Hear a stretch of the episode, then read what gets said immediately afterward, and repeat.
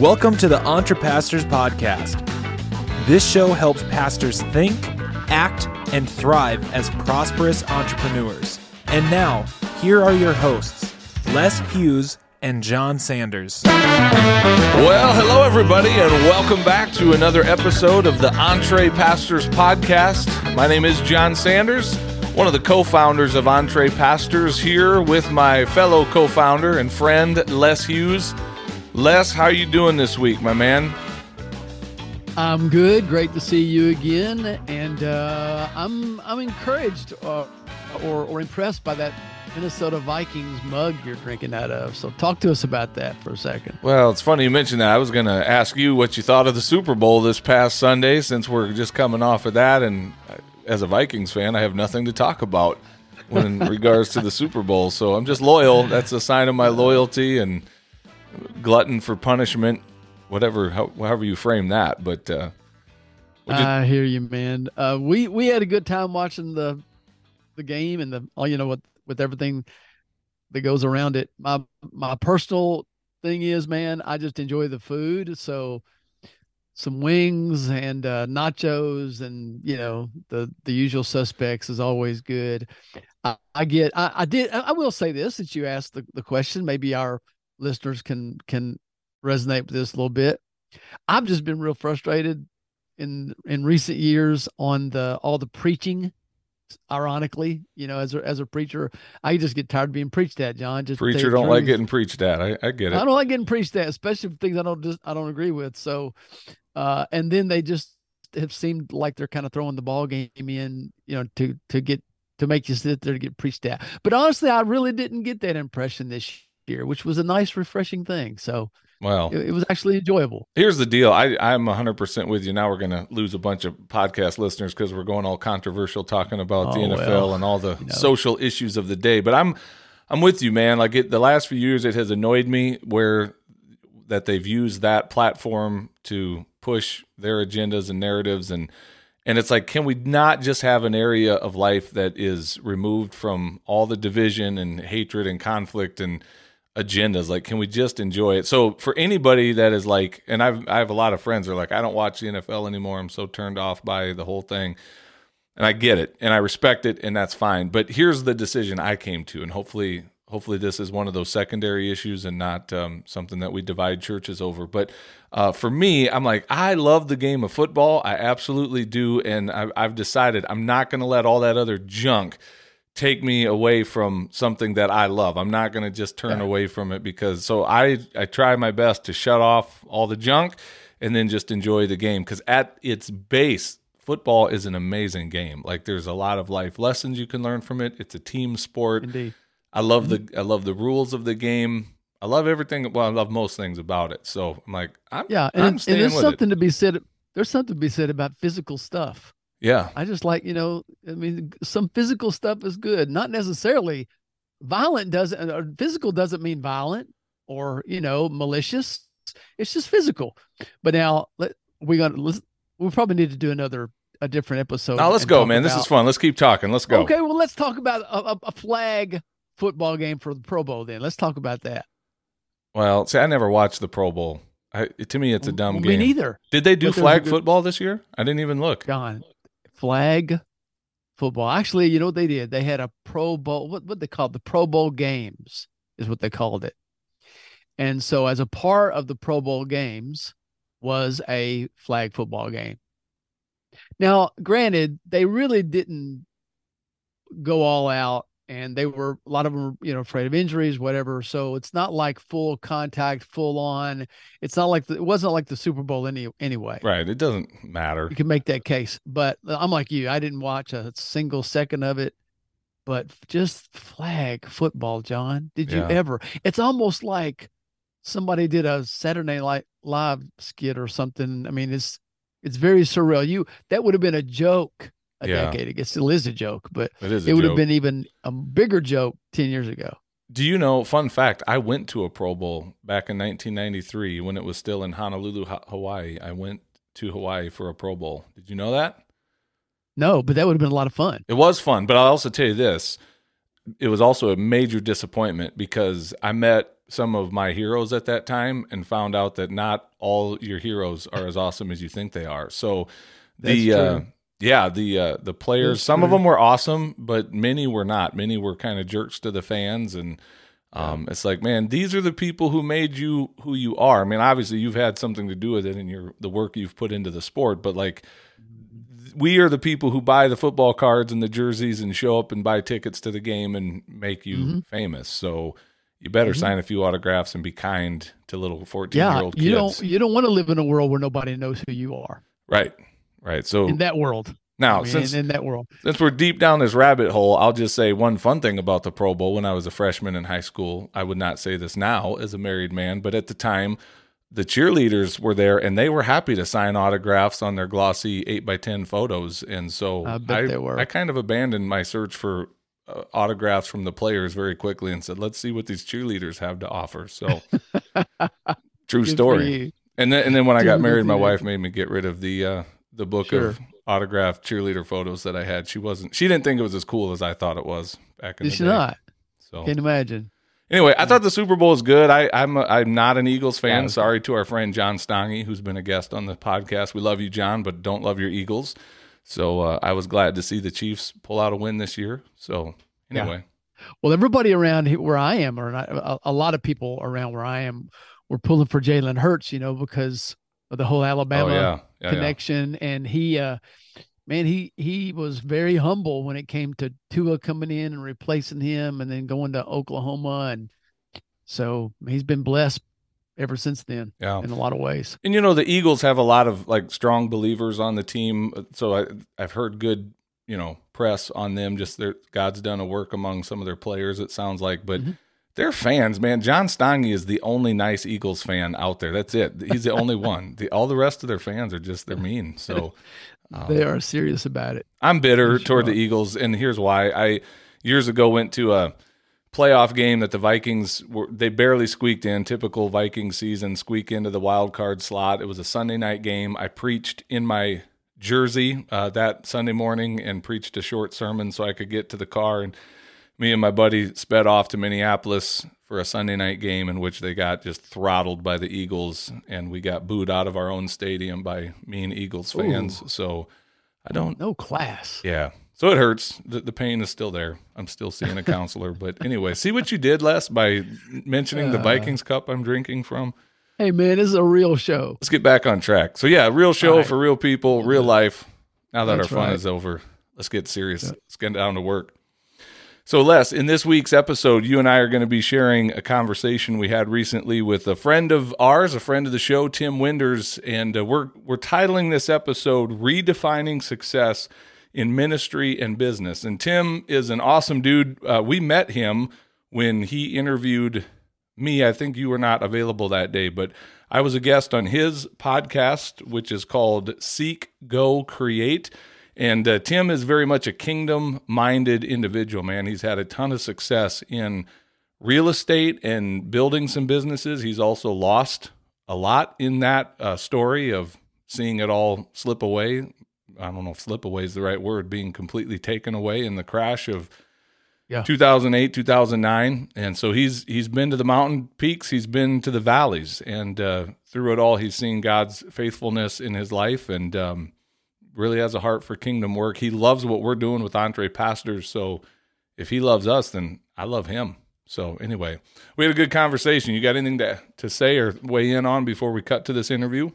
Well, people like Tim just build things and he he built a successful business and then experienced the results of that downturn like so many other people but then but now he's built back you mm-hmm. know and that's what builders do they just build so if you're a builder and a creator, and I know many of you are, you're really going to enjoy this conversation with Tim. So get something to take notes with. Yeah. One last thing on that, Les, is that that that then really ties into the theme of this show is that Tim, by the by many in our world's standard, would look at him and go, "Man, he's so successful. He's had such success," and he's here to tell us, "Look, it's not it's not what you think it is. You know, like it's time to redefine." That success, whether you're talking about in business or even in ministry, because in the church world we do the same thing. We have some yeah. measures of what we call success, and and then you reach that mountaintop, and you're like, this this doesn't feel as successful as they told me it would feel. So, That's really right. good stuff coming your way, guys. Without any further ado, check out this conversation with Tim Winders. Here we go. Well, Tim, man, it's a pleasure having you as a guest on the EntrePastors podcast. Welcome to the show, my friend. Great to be here, John. Les, good to see you again. I'm I'm excited to always talk to you guys. I think this is a fun conversation to have. Yeah. Yep. Well, no you and I met on a podcast interview where you had me as a guest on your show and and we just kind of clicked and I was like, this is a guy I want to introduce to my audience and our audience, even though I say my because I was the only guy on that interview, but uh, to our audience, um, even though you are not a pastor in a traditional sense, I think you've got some wisdom that uh, will resonate with the hearts of our audience. And so, um, welcome to the show. And why don't we start by just having you give kind of the high level introduction of your life? You kind of have a not a rags to riches story, kind of a riches to rags back to riches story, and uh, it's the rags part that's going to you know resonate most with with our audience probably. uh, but anyway, tell us your story a little bit, and we'll go from there.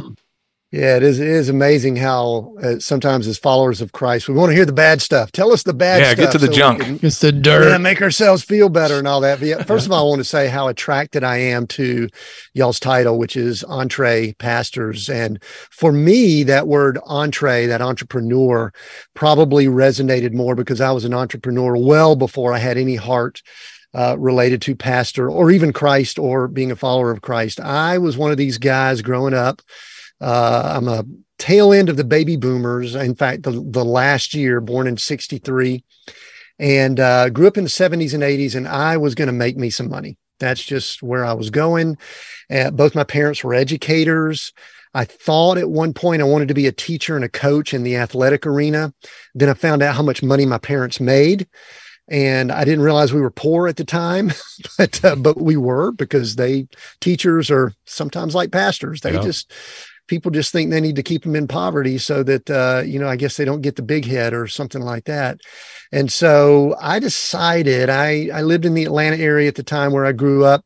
I decided i was going to do something to make money. So i looked at in the us news and world report and the most in demand jobs at that time four out of the five were engineers. I lived down the road from Georgia Tech, which was a really good engineering school. I thought I was okay in math. I found out later I wasn't as good as I thought, hmm. but I thought I was pretty good in math and things like that. So I went to Georgia Tech and ended up getting a degree in engineering. I'm an industrial and systems engineer, so process systems. But uh, but I'd always been doing what a lot of people that are listening in probably did. I was cutting grass, making money, and when I was at Georgia Tech, I did some work for Georgia Power. They needed someone to contract to do the work that we were doing because they were going to uh, you know push it away. And i said you know what? I'll start a company and do it. So i started a business when i was 20 years old at georgia tech. And uh, i joke with people at times i had more cash i think in my pocket at that time because of low overhead and all. But uh, while i was at georgia tech so i started my first business in the mid 80s while i was a, a student at georgia tech. And fast forward, I've always started things, worked in businesses. I did work corporate for a number of years. I worked Bell South when I came out of Georgia Tech. And I knew right away, I mean, like within the first few hours of stepping in the doors at a large corporation, that this was not for me. Mm. I mean, I really, I won't go into that story, but you know, you just sometimes you just know. And I just knew. Now, I was not a believer and follower of Christ at the time. I'd gotten married and I had probably fooled my wife a little bit into thinking mm. that I was a little more spiritual than I actually was. And uh, a few years later, she's got it in a prayer journal where she literally prayed me into God's kingdom. Wow. Now, I think the thing that's important at this stage that that we really need to understand is that I was not saved in a church setting. Mm. I was remember I said I'm I'm going to make me some money. I was working at Bell South. Somebody came along and speared me in a mall just outside of the Atlanta area and said, "Hey, you ever you ever keep your eyes open for ways of making money outside of what you do?" And my comment back is that's the stupidest question I've ever heard. because if anyone ever answered no, I don't understand that. I guess people may. Hmm. But uh but guys i i was kind of drawn into a network marketing business most people know the amway corporation it's one of the biggest biggest out there and people have different opinions on that but i'll tell you that that was a very significant time in my life because I went to a big conference, big convention with 20,000 people there. And on a Sunday morning, they said, if you want a good seat, come sit down here for this non denominational service. I was thinking I'd wait around till afterwards, you know, and I'd get through all that stuff. And that's where I met Jesus Christ. I wow. went down front wow. with about 5,000 other people. And so my paradigm is a little different because I became a follower of Christ in a business setting. Hmm. And and I think that's important as we move forward because I think there's this thought from probably a lot of people that listen in here, a lot of people that listen to my podcast over at Seek Go Create that the place that people become, you know, gain their salvation is in a church setting. And I'm not in any way being critical of the church setting, but I'm just saying there's a lot that goes on outside of that. Yes. And there's a lot of opportunity to minister. And it was significant. If that had not been set up, I'm not sure where I would be today because I was not the guy, I'm not the personality that in in general likes hanging out in church a lot. And again, I'm trying not to be critical. We had this conversation on my podcast, right, John. Right. Uh, but you know that if if it's just those four walls that we have, then I think we're limiting ourselves to what the gospel really is, and that is spreading it far and wide.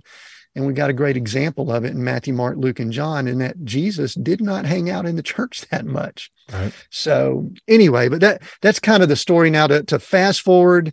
A lot of things went up and down and businesses started. Some did well, some didn't well. But in, in the early 2000s, we started a real estate company, started buying a bunch of properties.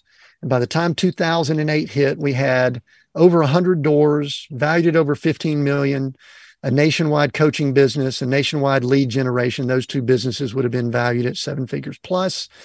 2008 hit. We thought we were prepared. We thought we were in good shape. I thought the Lord was blessing all that I was doing. 2013, we were homeless, bankrupt, moved out of our 6,000 square foot home. Most things we own were in a Honda van, and my wife and I were on the road, so to wow. speak. So, how's that for giving you a little bit overview? Yeah, no, that's that's awesome. I mean, not the the painful part of that's not awesome, but it's well done in describing that. So, how does someone come back from that? I know we, there's a lot in that story we could drill down into, but keep the story going. How does someone build back from losing everything, basically? Yeah, and and you know, I, I think to say losing everything kind of leads into the topic that I really like to discuss is how do we define success? Mm-hmm you know, I probably, I was a follower of Christ. I was doing all the things spiritually, you know, and I was probably like most of us in the uh, Americanized Christian world, thinking that my life was blessed because we were doing well. Mm-hmm. You know, we don't have to get into that theology, but y'all know what I mean. And, and I think it permeates a lot of areas of our church settings oh. and things like that. So I was always of the mindset as we saw things happening that, oh, God's going to take care of me. It's going to be okay. Everything's going to be fine.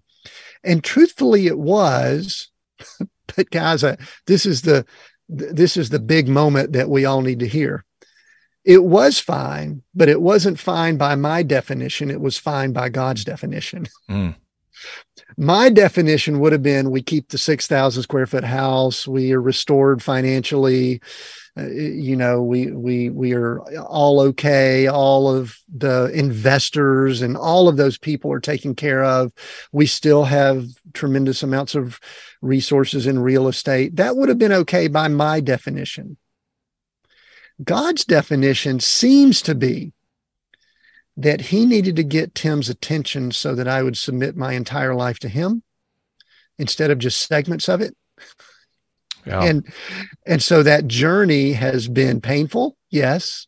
And I wouldn't wish it on anyone, but I'm very thankful that we've gone through it because it's really it totally flipped my paradigm around of what it means to define what success looks like in a world. It's not a title, it's not a bank account amount, it's not a car, it's not, you know, we're in a motor coach right now. I'm in the passenger seat of our motor coach. It's not any of those things. It's really the condition of our heart and that's really where success comes from.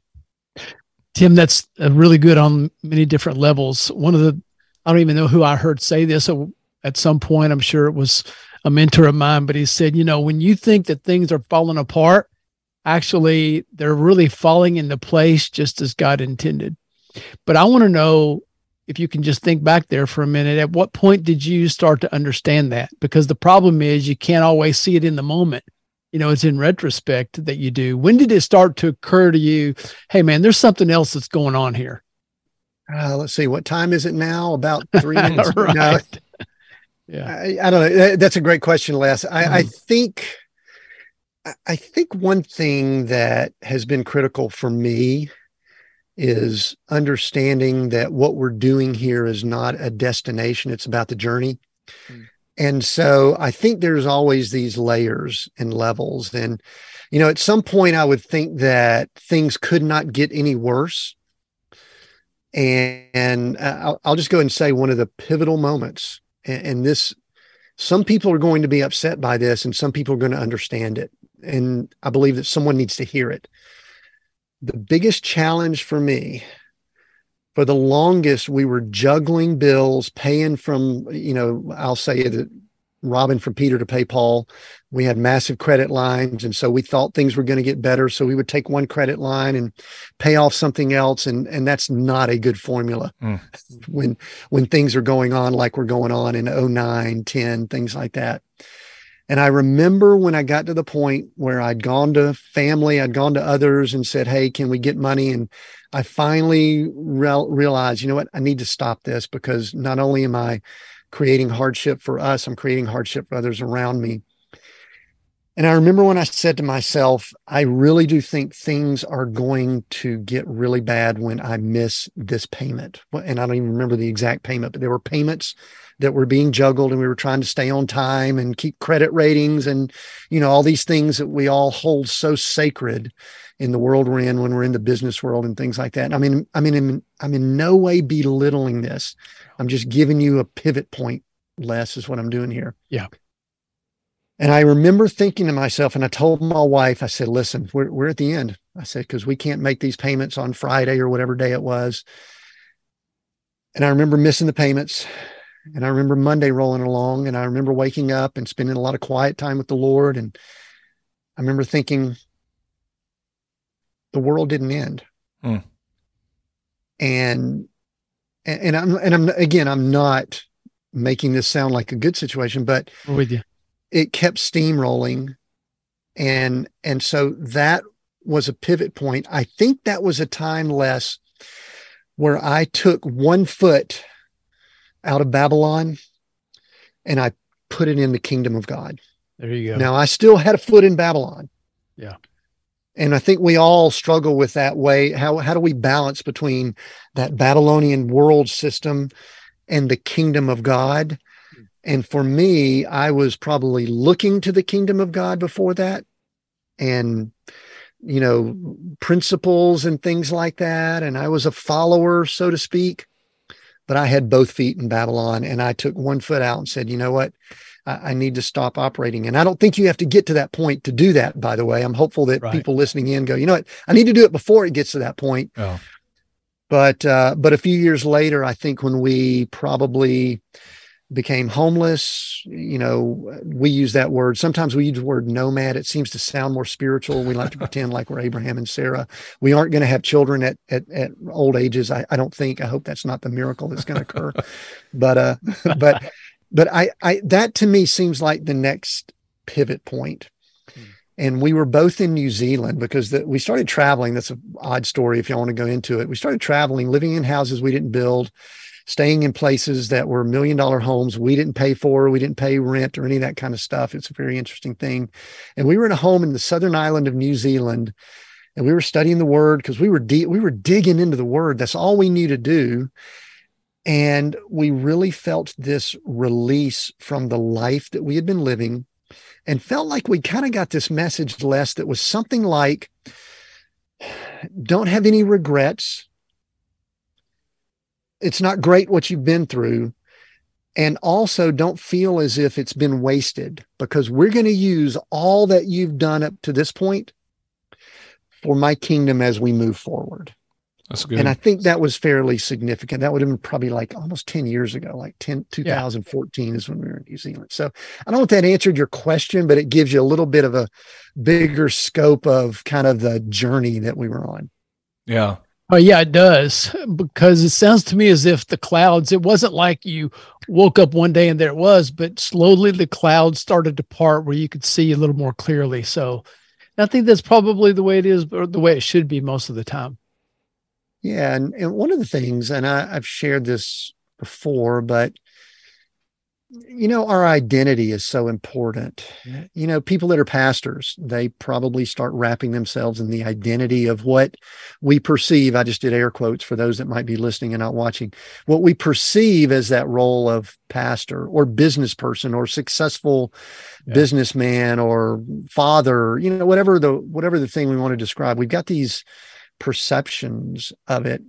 And I, I think the thing that kind of got busted up for me was the identity that I attached myself to, which was successful businessman, was so blown up. I mean, listen, when you go through bankruptcy, when you're homeless, when you know you have to go to investors and say, we can't pay you, mm. it it it starts, you know, shame starts creeping in, uh, guilt, uh, you know, am I not taking care of my family the way I need to? You know, there's scriptures for that. You know, we we hear those scriptures, I'm worse than an infidel, you know, and things like that. But but you know, you really have to kind of open yourself up and say, I still am a child of God.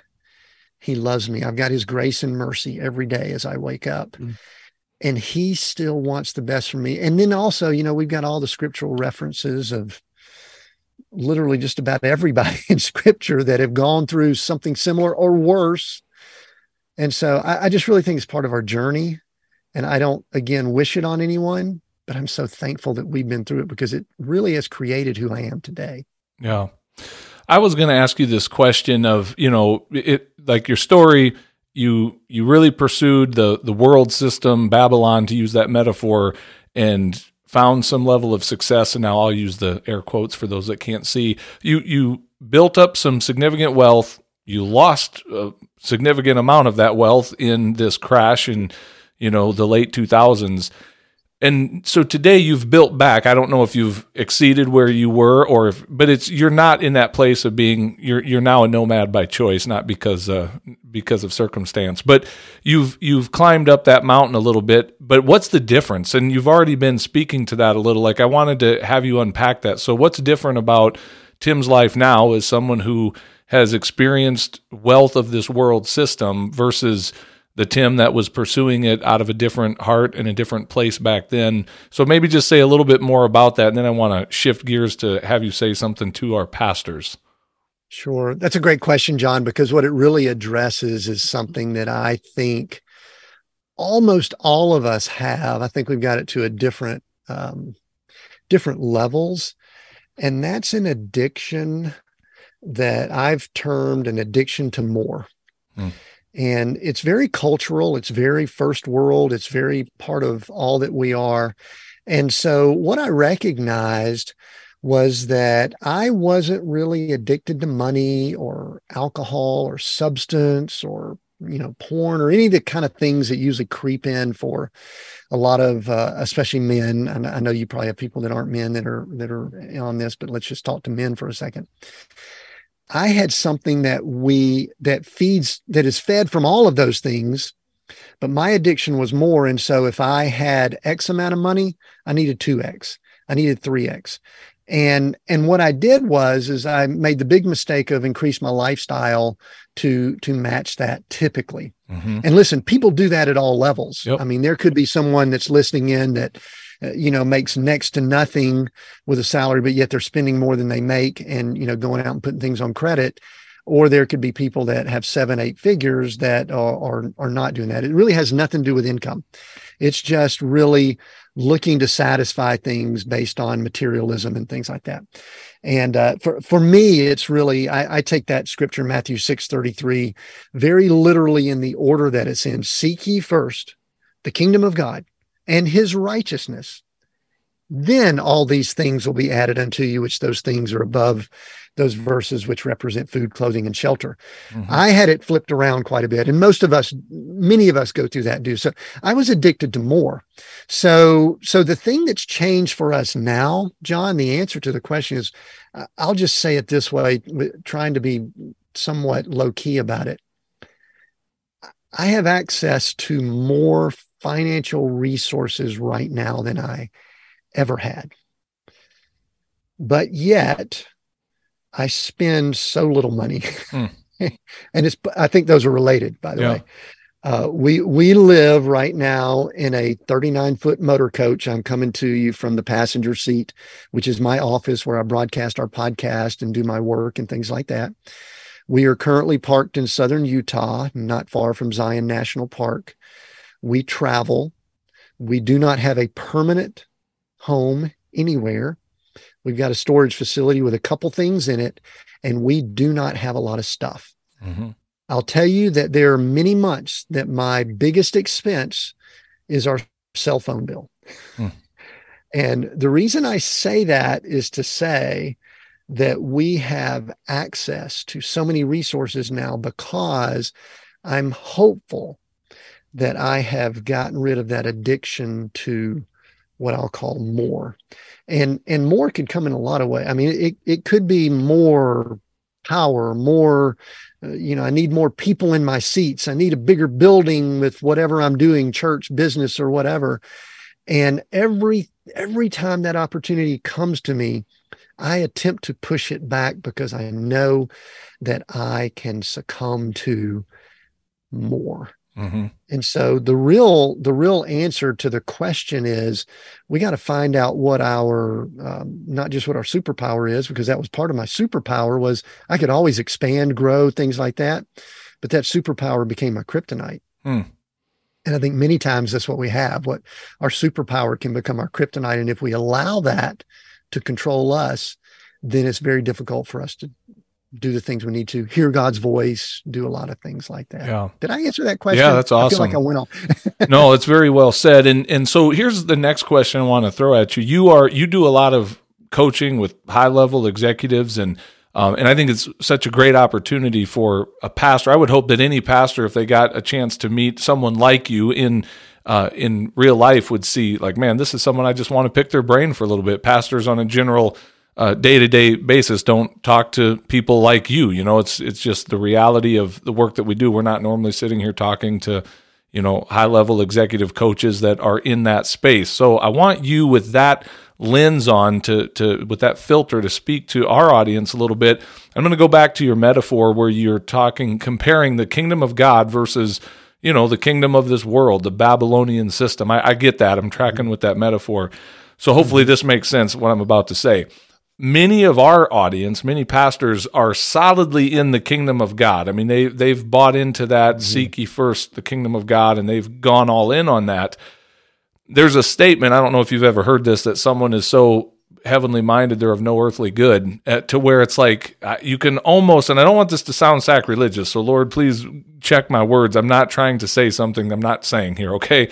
But it's like you can be almost so focused on the spiritual side of things and building God's kingdom that my family's suffering. Like we're we're struggling to to make basic needs and make our ends meet and we've bought into this idea that says because what I'm doing is for the Lord and it's the, the benefits are eternal, they're out of this world, none of that other stuff matters. And I've come to see the the bad fruit of that where it's like I don't think God asked us to sign up for that. I don't think Jesus said serve me and be destitute at the same time. I mean, maybe he's given that to some individuals like that whole vow of poverty, but I, I just don't accept that by and large. And I'm also not a prosperity gospel guy either. I think there's a healthy middle ground. So I guess what would you say with your coaching hat on to a pastor that is making $27,000 a year in an annual salary and um, barely making ends meet for, you know, their family?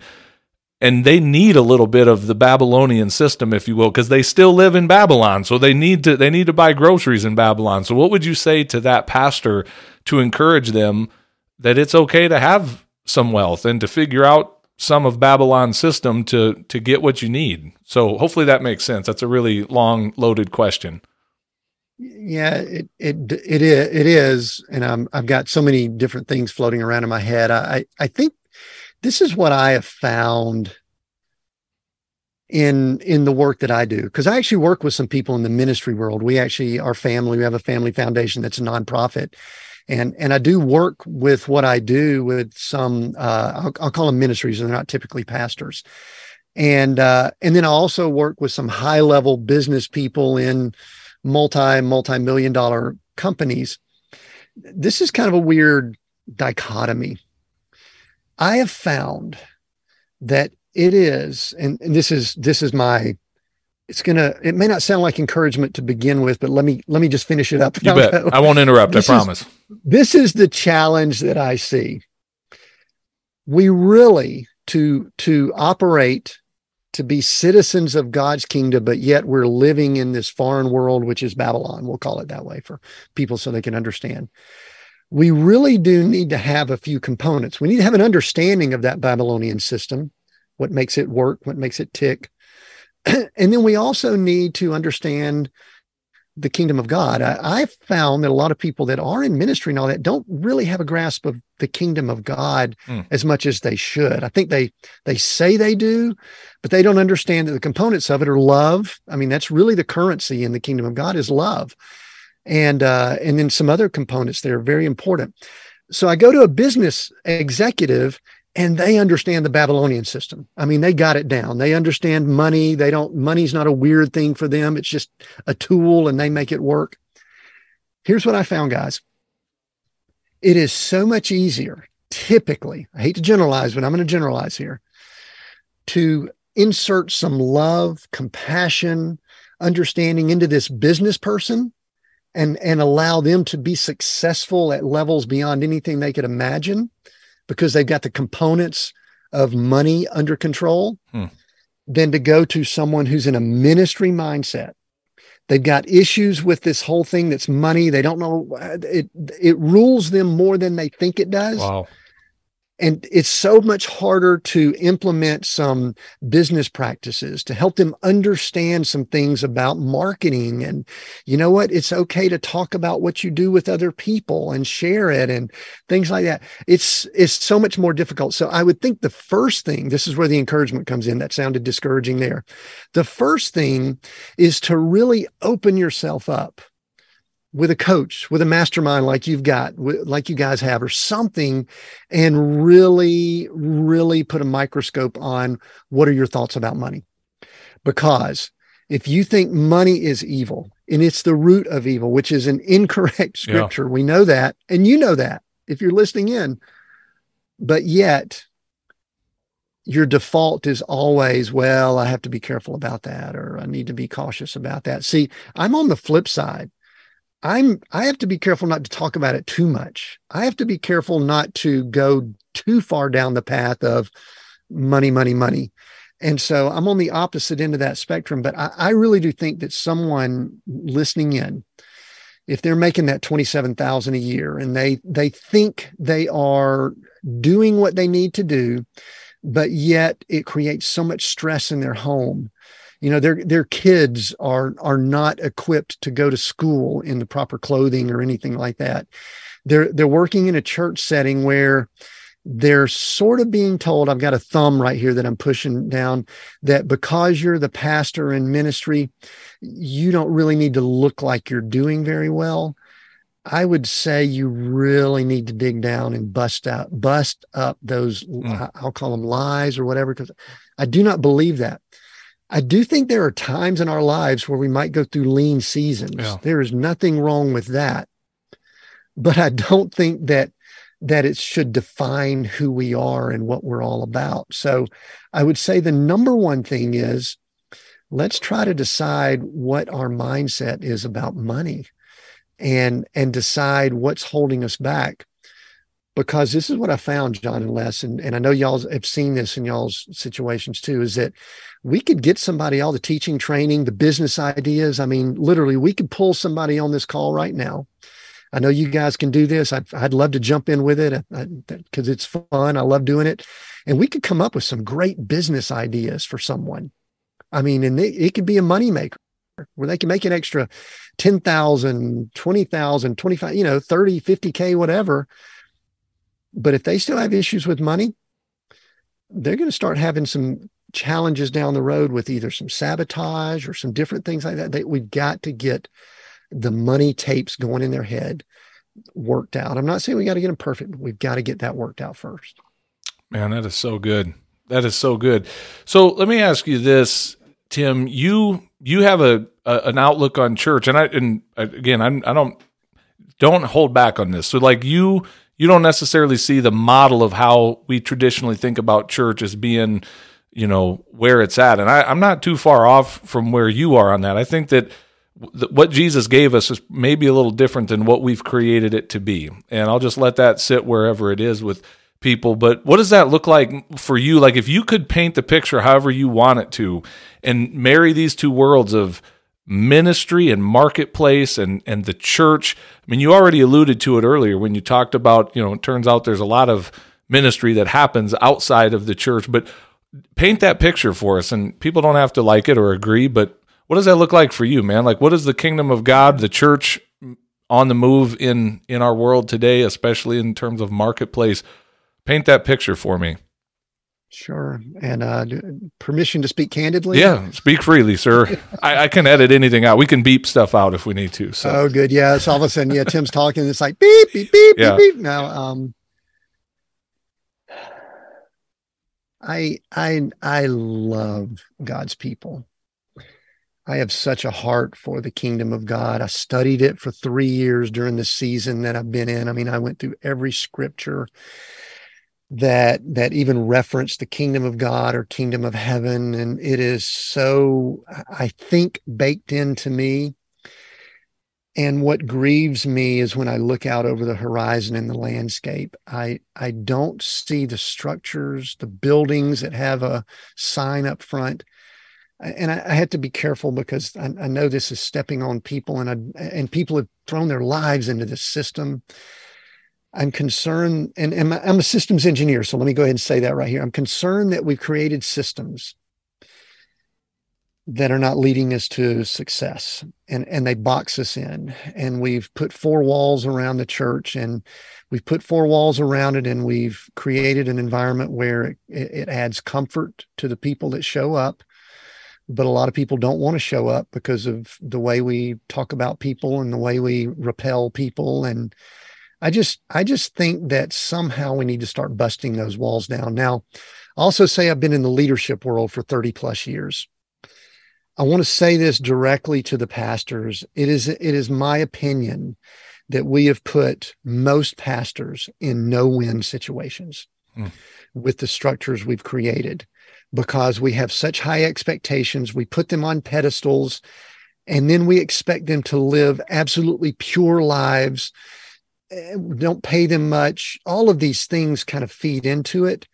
I I've gotten to where I'm really uncomfortable with the term, and and this is another one that you might have to bleep out with the term full time ministry, because what full time ministry it it says something that there should be financial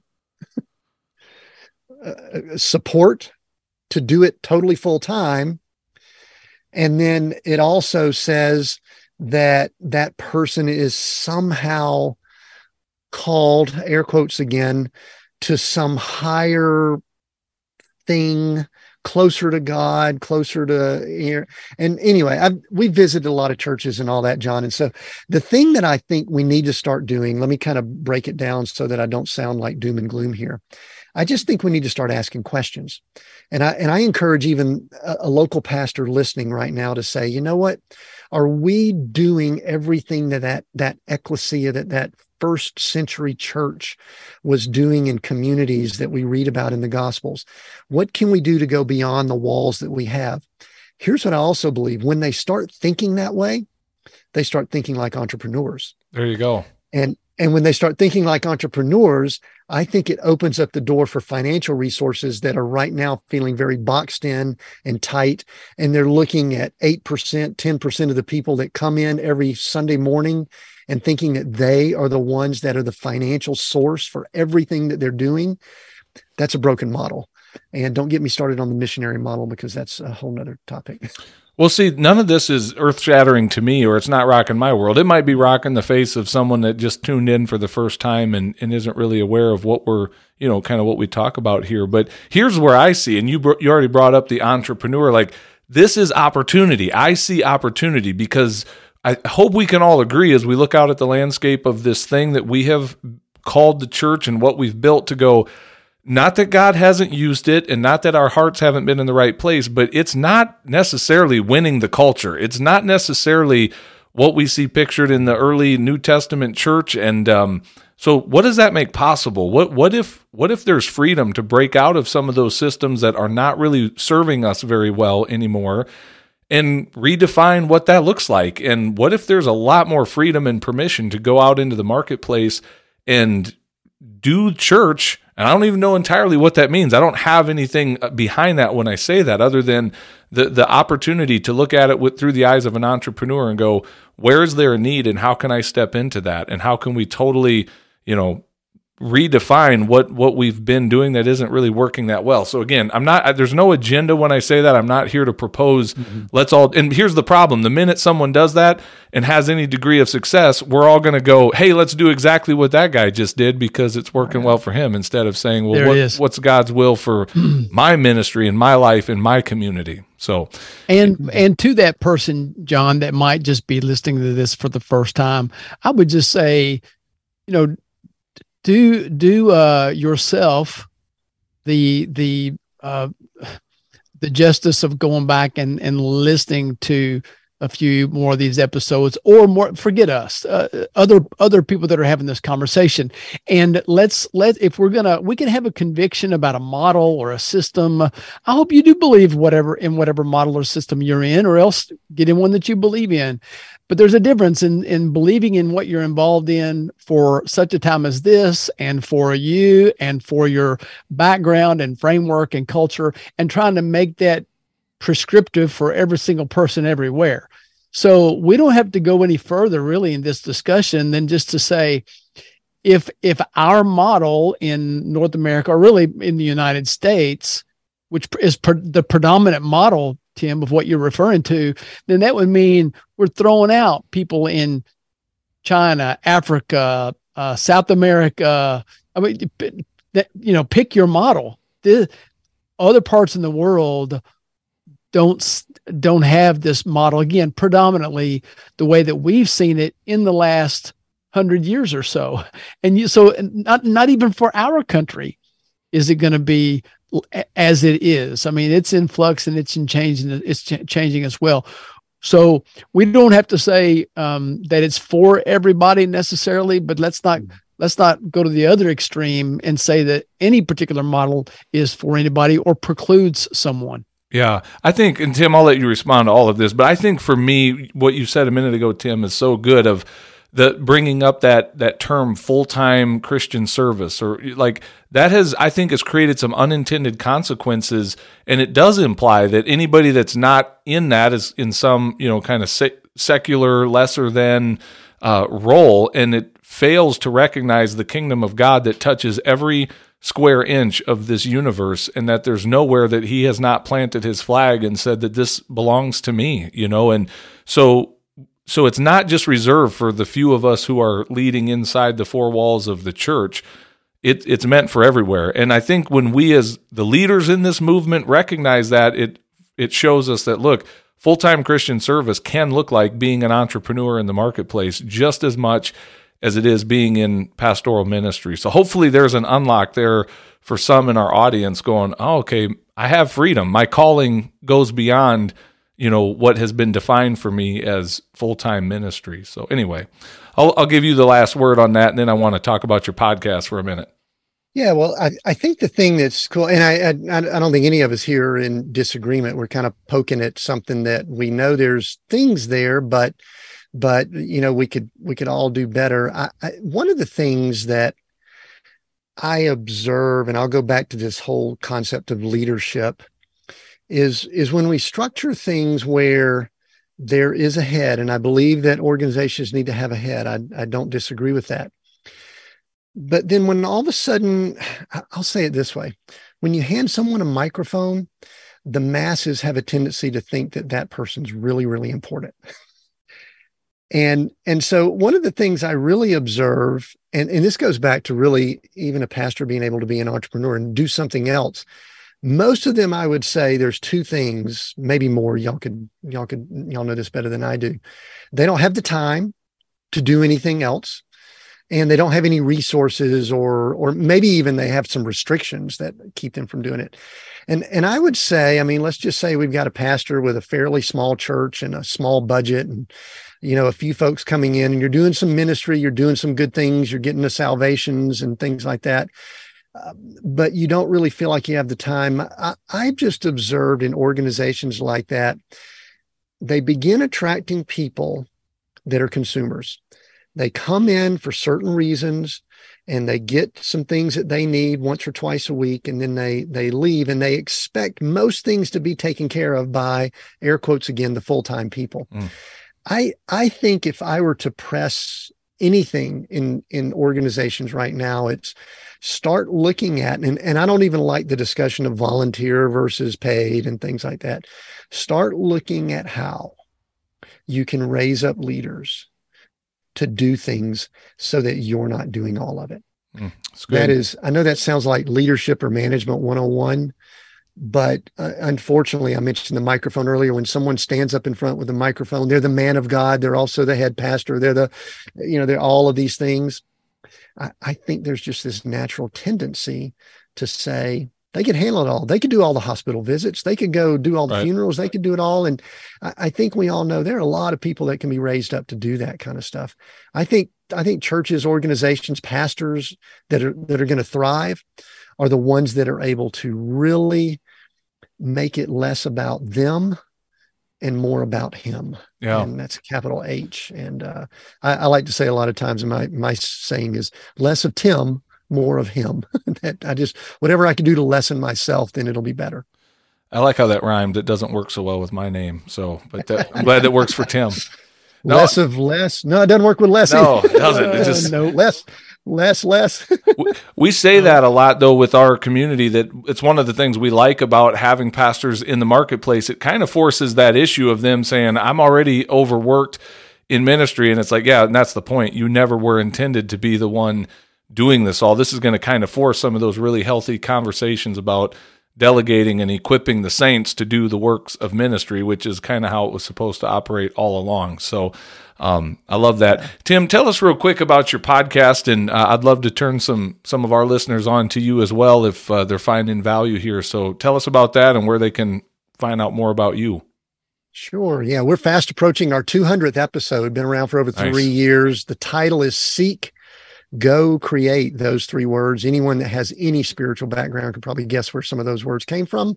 Seek, go create. And uh, we really are all about this topic of redefining success. We push the envelope a lot. And I was attracted to the entree pastor because I'm going, that's different. And we like to do those in the areas of leadership, business, and ministry. We kind of mash those together, do some interviews. Some of it's just me on mic, but uh, that's really what we're all about over there. I'd love for people to jump over there and listen in because I think it's a great compliment to uh, to what you guys are doing here. Yeah. I think it'd be a mm-hmm. good. Uh, I think it would stretch stretch a lot of people yep. if they came over and joined some of the things we're doing. For sure, we'll link to that. So in in the show notes of this, we'll make sure our people know where to find you. But uh, what are you excited about right now, Tim? You you asked me what I'm creating. I think you gave me the opportunity to speak to either one, any one of those. Seek, go, create. But I'm gonna I'm gonna zero in on the creation. Well, actually, you can go any direction you want. But what are you excited about? What are you seeking? Where are you going? What are you creating right now? I'm gonna I'm going to make you play your own game on my podcast. So there you go. you know the uh, the cool thing about that,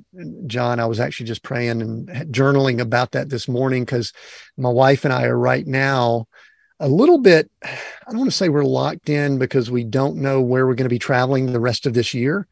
Um, because we've got there's some health challenges with her mother. We're thinking we might have to fly into Atlanta, and we also have grandkids, which anyone with grandchildren we don't want to be too far from them. But I was I was just talking to the Lord about it. I said, Lord, where would you want us to go? You know, we're mobile, we're nomads, and and I felt as if the Lord spoke back to me in my journal and said, Go wherever you want to. I'll bless whatever you do. You know, it's not a location, it's not anything like that. So, so we are um, right now. It's a little bit chilly where I'm at. I'm excited about getting somewhere warmer. We head south. Uh, we head south from here, but uh, but we're actually in a a real creation mode right now. And this is going to be a little bit of a interesting tip to it. My, my wife and I have recently really tapped into some of the things that are going on with the AI uh, support tools that are out there, mm. and it has it has multiplied exponentially our ability to create and write and we both are we both write books. She leads a big bible study that reads through the bible and i finished a novel last year. And we're both just in heavy duty creation mode and we're excited about how quickly and rapidly we could create because of some of these tools that are with you know ai chat gpt and yeah. things like that. It's not doing all of it but i could tell you it is a great tool and i'm looking at it as having a a, a full-time writing assistant and thought partner all the time with yeah. me. So I'm I'm excited about that. Yeah, very cool, man. Well, Tim, our conversations always go way too fast, man. I love talking with you. I love just getting down into the weeds on some of these things and I'm confident that uh, our conversation today is going to add value to our listeners. So thank you so much for your generous time and coming on the show and sharing with us, man. I'm grateful. Sure. Les, John, I love what you guys are doing and I just give honor to it. So keep it up. Glad to have you as friends and thanks for the invite. Well, there you go. Good stuff from Tim Winders. Les, one of the things I want to highlight in the conversation there, there that we had with Tim is what he shared is his probably number one piece of advice for our listeners, and that is to get your mindset right around money. Certainly, this is not the first time that's come up on our show. This is a very common theme that we deal with with uh, pastors and ministry minded people who are coming to us, they have a heart to serve the Lord, they have a heart to serve others, and a lot of times their relationship to money is very off. And uh, we've got some things that we do to help pastors and and those folks get you know a healthier mindset around money. Uh, we've got a resource we'd like to share. Tell us a little bit about that, Les, before we sign off. Well, it's a great segue into this resource. And uh, like everything else, all the other good stuff, start off at entrepastors.com. And then if you'll do forward slash money mindset, you can get that resource and give you something tangible that can help you in this area. Yeah, we've got a downloadable kind of a worksheet there and also a video uh, link to some teaching that Les and I did a while back. And so, really good conversation starter and uh, something to get you going in that area to really look into what what are my beliefs around money. So go check that out. Guys, we are so grateful to have each and every one of you that are listeners to the show. Thank you for tuning in every week and being a part of this. If there's anything that Les and I can do to serve you on your EntrePastor journey, we're here to do exactly that. If you want to email us, just reach out to us, either Jon, J O N, or Les, L E S, at entrepastors.com, and you can get a hold of either of us that way. And uh, man, if you would be so kind as to share this content with people in your world, we would be grateful for that. That's how this show keeps growing. More people are tuning in, and uh, the the community continues to grow. One last invite too. I would encourage you to join us on Facebook if you've not jumped into the Facebook group there. Just go to Facebook and search for EntrePastors Connect and come on into that community where we have a lot of conversation going, resources being offered up there. We'd love to add you to the community as well. So. Les, you got anything else before we sign off this week, my friend?